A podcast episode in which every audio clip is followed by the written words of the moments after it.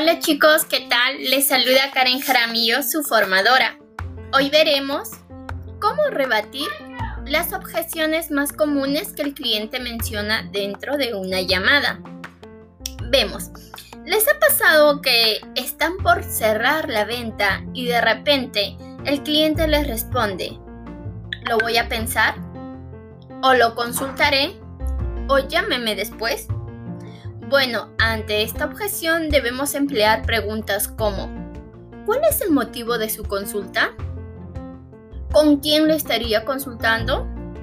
¿Tiene dudas?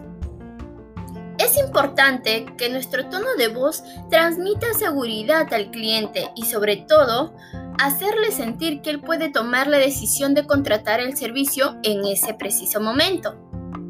Otra objeción más común es cuando estamos brindando al repetidor y de repente el cliente menciona «He tenido mala experiencia con Movistar».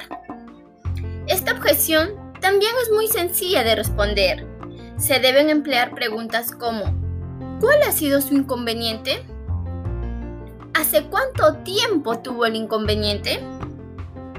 A través de estas preguntas debemos transmitir al cliente que lo llamamos para compensarlos por los inconvenientes ocasionados, otorgándole así un mejor servicio.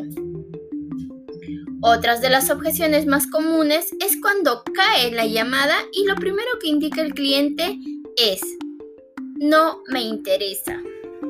Para esta objeción es importante sondear al cliente con preguntas como ¿cuál es el motivo de su desinterés? ¿Ha tenido algún inconveniente con Movistar? A través de esto debemos mostrarnos dispuestos a oír lo que el cliente mencione y sobre todo debemos resaltar beneficios y características de nuestro repetidor Wi-Fi Plus, logrando despertar el interés del cliente por nuestro producto. Recuerda los siguientes puntos. Es importante sondear al cliente. Nunca evadas una objeción. Ten calma y domina la llamada.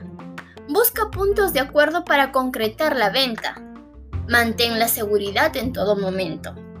Recuerda que estos puntos son muy importantes para poder realizar una buena gestión. Hasta la próxima.